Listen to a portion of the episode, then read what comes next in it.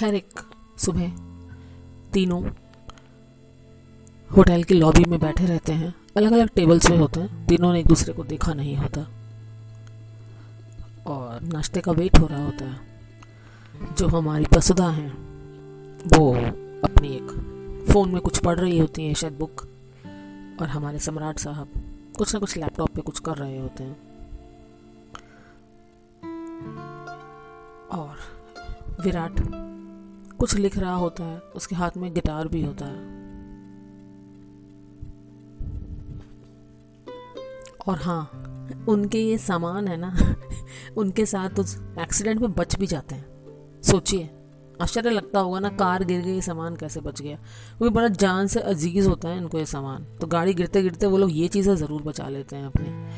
इतना presence of mind दिखा देते हैं, जबकि लॉस्ट होते हैं फिर भी। तो ये जो चीज़ें होती हैं ना ये अपने आप होती हैं। शायद हम करना भी नहीं चाहते, तब भी होती हैं। ये जो उनका सामान, जो उनको उनको खुद से भी ज़्यादा अज़ीज़ है, वो उनके पास है अभी भी। खैर, तीनों अपना अपना काम कर रहे हैं, तीनों ने एक दूसरे को देखा नहीं होता। नाश्ता आता है, नाश्ता करते हैं। और कुछ है ही नहीं करने को तो अपना आराम से, अपना टाइम स्पेंड कर रहे हैं खुद के साथ। तभी वो जो एल्डरली कपल है, जैसे मैंने बताया था कि वो आते हैं, रोज़ होटल में आते हैं, सब गेस्ट से मिलते हैं, उनको पता है कि तीन नए मेहमान और आए तो तीनों की टेबल पे वो जाते हैं, उनसे बातें करते हैं, अच्छे से, पर हाँ तीनों हैं, चूँकि कहीं ना कहीं अंदर से बहुत इरिटेटेड हैं, गुस्सा हैं, खफा हैं न जाने किससे, खुद से या किसी से तो वो नहीं चाहते कि कोई भी उनसे आके मिले।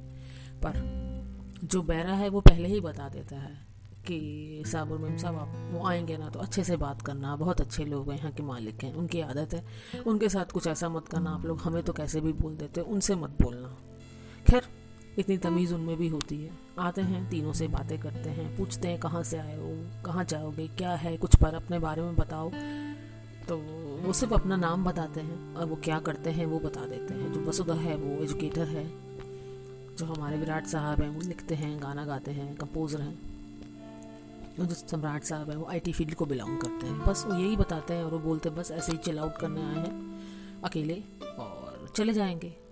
ऐसा कुछ प्रॉब्लम तो नहीं है ना सर तो वो दोनों बोलते नहीं नहीं, हमें क्या प्रॉब्लम होगा? आप आराम से रहिए। बस इसे अपना घर समझिए। हमें अपने घर का बड़ा, कभी कुछ प्रॉब्लम हो, आप ज़रूर बताना। और वो अपने बारे में भी बताते हैं कि हम यहाँ पे रहते हैं, गाँव बहुत छोटा है, इसमें कोई फैसिलिटीज़ नहीं है। पढ़े लिखे लोग नहीं हैं तो बस हमसे जितना बन पड़ता है गाँव वाले के लिए कर देते हैं। आसपास के गाँव में भी हम सोशल सर्विस करते हैं, जैसे कि उनके लिए क्लोथ्स प्रोवाइड करना मेडिसिन हैं, खाना है कभी कभी कहीं से कोई टीचर्स अरेंज करके उनको, इनको पढ़ाने के लिए भी भेज देते हैं। तो बस बच्चों, यही सब हम करते हैं और इसी से बस हमारा लाइफ कट रही है, पैसा बहुत है। कहीं ना कहीं उसको हम यूटिलाइज कर देते हैं। तो तीनों के मन में उनके लिए बहुत रिस्पेक्ट बढ़ जाता है। और वो तीनों यही बोलते हैं कि, सर, कभी हमसे कोई हेल्प चाहिए जब तक हम यहाँ हैं। आप ज़रूर बताइएगा, सर और मैम तो वो दोनों भी बहुत खुश होते हैं, उन्हें ब्लेसिंग दे के और वो लोग चले जाते हैं।